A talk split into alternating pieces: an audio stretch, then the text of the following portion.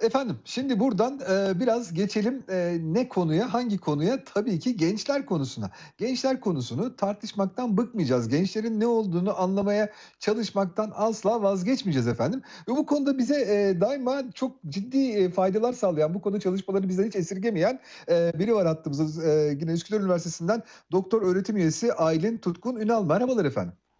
Merhabalar. Merhaba. Ee, Valla çalışmalarınızı zevkle ve heyecanla takip ediyoruz. Yine bu hafta çalışmanız açıklanır açıklanmaz. Ben hemen üstüne atladım. Size sağ olun. Hiç geciktirmeden hemen yayınımıza katılmayı kabul ettiniz. Sağ olun bunun için öncelikle. Ben teşekkür ederim. Sağ olun. Şimdi bu haftaki e, çalışmanız şöyle Z kuşağının yaşam amaç becerisi. Böyle çok e, insanın kafasında bir anda bir şey uyandırmıyor ama sonra üstünde düşündükçe böyle bizi farklı alanlara çekiyor. Öncelikle yaşam amaç becerisi ne demekle başlayalım mı efendim? Ee, evet başlayalım. Ee, yaşam amaçları yani yaşama aslında verdiğimiz e, anlam, e, amaç yani ne için yaşıyoruz, nelere değer veriyoruz, uğrunda işte kendimizi adadığımız veya adayacağımız değerler, amaçlar e, neler e, bunları e, ölçen aslında bir ölçek geliştirdik. E, buna e, örnekler verebiliriz. Boyutsal Lütfen. bir ölçek biraz daha anlamlandıralım. Mesela somut anlam becerileri. E, somut anlam becerileri nedir? İşte somut olarak e, istediğimiz, e, amaçladığımız şeyler. Bunlar işte ünlü olmak, bir an önce e, para kazanmak, popüler olmak, e, makam sahibi olmak gibi daha gözle görülebilir e, uğruna e, ulaşmaya koyduğumuz hedefler. E, bunlar işte bizim yaşam amaçlarımızın bir kısmını oluşturuyor. Ee, ve bu anlamlı bizim için. Yani biz buna ulaşmak için çok değer veriyoruz ve e, çaba gösteriyoruz Ee, ve olduğumuzda işte mutlu oluyoruz. Tabii ki bunun e, aşırıya kaçtığımız zaman da e, bu iyi bir sonucu vardırmıyor. Hani bu becerileri e, anlamlı ve doğru bir şekilde yönetebilmemiz gerekiyor. Diğeri e, işte soyut anlam becerileri, işte vatan, bayrak, millet e, duygularımız, değerlerimiz, e, bunlara ne kadar değer veriyoruz? Yaşam amaçlarımızda bunlar ne kadar yer edinmiş? E, bunlar uğruna biz ne kadar kendimizi adayabiliyoruz? E, bunlar. E, diğeri ölüm inancı, e, özellikle birazdan farkları söyleyeceğiz kuşaklar arasında. E, mesela öldükten sonra nasıl anılacağına dikkat ederek mi yaşıyor kişi? Veya mezar Çok enteresan. taşında ne yazacağını hiç düşündü mü? Yani ölümden sonrasını hayal etti mi? E, bunu ne kadar e, amaçladı? Yani bu konularla ilgili ne kadar e, fikri var e, veya buna dikkat ederek mi yaşıyor? Doyum erteleme becerisi var. İşte e, istediği bir şeye hemen sahip olmak isteme, işte hızlı tüketim, bir an önce onu elde etmek. Mesela alışveriş tutkusu, bu da bir örnek verilebilir. Veya sosyal medyayı aşırı kullanmak, kendini alamamak gibi. Yani bir şeyi böyle aşırı bir şekilde bir an önce doyum almak e, ve diğer işleri aslında bir yandan da ertelemek, daha az önem vermek. E, bu beceri, e, bunu ne kadar yönetebiliyor? E, iç kontrol becerisi var. E, işte mesela kolay aşık olurum diye bir soru var. Yani işte iç kontrol yani ne kadar kendimizi kontrol edebiliyoruz. Bunları yönetebilmemiz gerekiyor aslında hayatta hepimizin, tabii, bütün tabii. kuşakların. E, orta ve uzun vadeli planlama yani gününü yaşarken geleceği düşünüyor mu? Mesela eskiden işte e, ev almak için değil mi bir işte borca girilirdi e, ve planlanırdı ve ona göre bir çaba işte harcanırdı. Daha sonra onu elde etme e, fikri vardı. Ama şu anda mesela bu da e, farklılaştı. E, ilerisini düşünmeden anı yaşayayım, hemen mutlu olayım, bugünümü düşüneyim, yarın ne olacağı belli değil gibi bir anlayış. E, ego ideali var. Ego, ego ile ilgili e, bir takım maddeler var. İşte kendimi önemserim, benim mutluluğum daha önemli. Hatta işte ailemin e, mutluluğu yerine kendi mutluluğum. Hatta işte e, belki vatan millet e, gibi duygular yerine önce bir kendim mutlu olayım, e, kendime değer vereyim. E, daha sonra diğer değerler on benden sonra gelir. Hep ben merkezci e, bir yaşam tarzı. E, bu gibi becerileri kapsayan bir ölçüm arası geliştirdik. 7 boyutlu Üsküdar Yaşam Amaçları Ölçeği Nevzat Tarhan hocamız liderliğinde e, böyle bir ölçüm aracıyla araştırma yapma müthiş. oldu. Müthiş sorular koydunuz ortaya. Yani gerçekten de böyle ağzımın suları aktı. Gerçekten Z kuşağı bunları nasıl cevap vermiş peki? Ee, Burada 1026 kişiye ulaştık biz Türkiye'de. E, biz Z Evet. kuşağı olarak 15-29 yaş aralığını aldık. Hani bazen 20 yaş Evet. altı diyoruz. Şimdi ölçekteki cevaplara sağlıklı cevap verebilmek için çok alt seviyeye inmeden 15 yaş ve üzerini aldık Z olarak. Ee, Evet. Ve e, diğer kuşaklarda işte 30-45 yaş aralığı Y dedik. 45 yaş ve üzeri X dedik. Ee, Z kuşağı çok ilginç bir şekilde diğer kuşaklara göre e, ölçek maddelerinden daha düşük puan aldı. Yani bu takım e, bahsettiğimiz becerileri daha az yönetebildiğini söyleyebiliriz.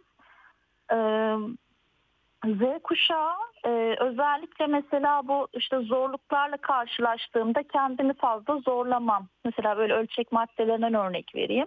Hemen Çok konuyu enteresan. değiştiririm. Yani fazla böyle zorluklarla karşılaşmak istemeyen, e, uğrunda zorluk çekeceğim hedeflerden kaçınırım. Yani aslında bir yandan da böyle önünü göremediğinden hani e, şu anımı yaşayayım. E, puan olarak mesela daha yakın bu görüşe. Diğer kuşaklarda e, çok yüksek yaşam becerisini yönetebiliyor çıkmadı açıkçası. Hani illa e, Z'ler şöyle veya Y ve X'ler böyle diye bir kutuplaşma yok. Ama bu becerileri biraz daha az yönetebiliyorlar. Yine de orta seviyede bir yönetim becerisi çıktı. Çok düşük e, değil. E, diğer kuşaklarda çok yüksek değil ama biraz daha yönetemiyor. E, biraz daha geriden geliyor diyebiliriz.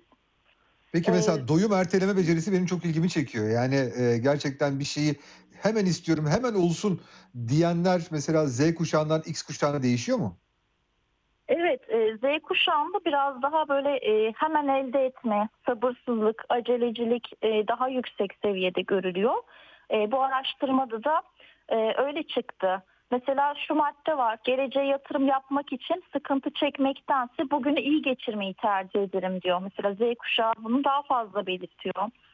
Ee, zorluklarla karşılaştığında vazgeçebiliyor. Yani çok zorlanmak istemiyor. Biraz daha kolaycılık var. Kolay yoldan elde edebiliyorsam zorlanmaya ne gerek var gibi. Mesela biz bunu şeyde e, siberkondri araştırmamızda da karşılaşmıştık. Mesela Z kuşağı orada da işte internette bilgi var diyor. Yani sağlık bilgisi de var. Her türlü bilgi var. Ben e, neden e, vaktimi harcayıp da işte doktora gideyim mesela. İnternetten hemen e, elde etme o bilgiyi işte veya e, somut bir şeyi mesela hemen alabiliyorsa e, onu alıyor. E, bunun için zorluk çekmeye ne gerek var gibi. Biraz kolay tüketim özelliği var Z kuşağında. Hani bu doyum erteleme becerisi de bununla ilgili. E, Peki mesela öldükten sonra nasıl bir insan olacaksın?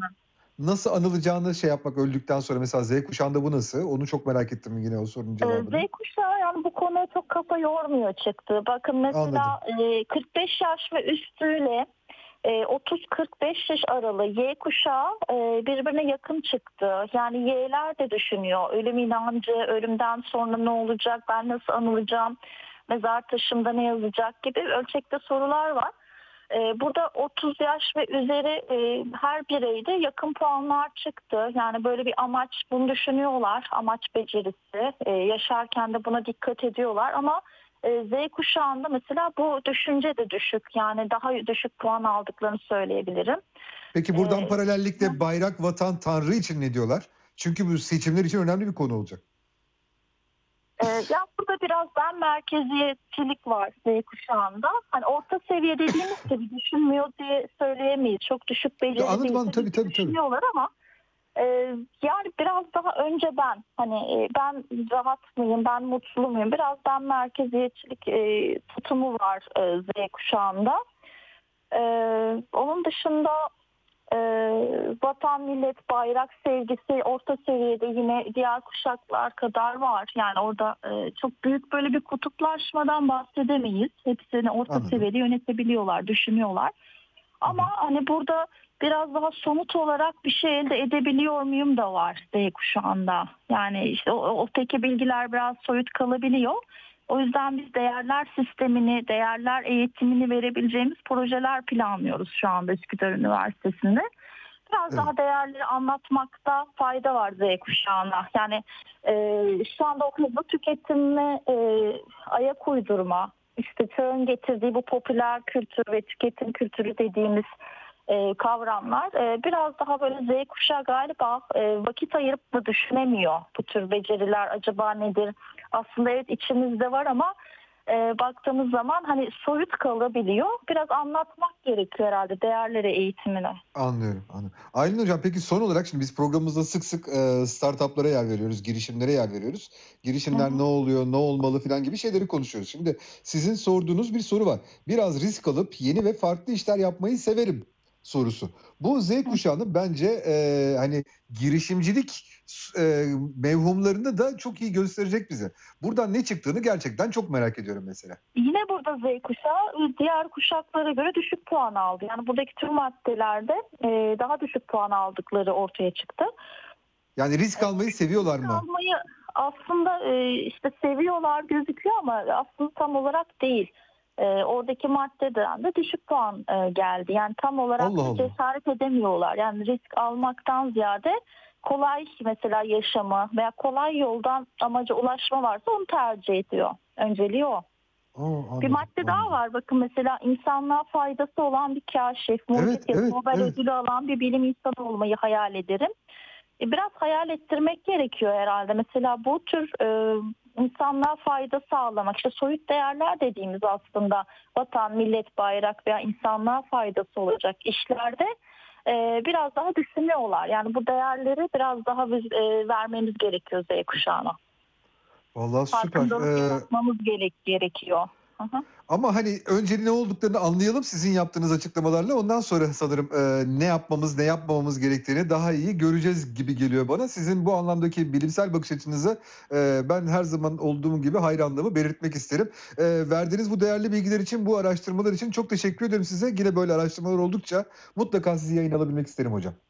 Ben de teşekkür ederim. Çok sağ olun. Saygılar sunuyorum efendim. İyi günler diliyorum. Kolay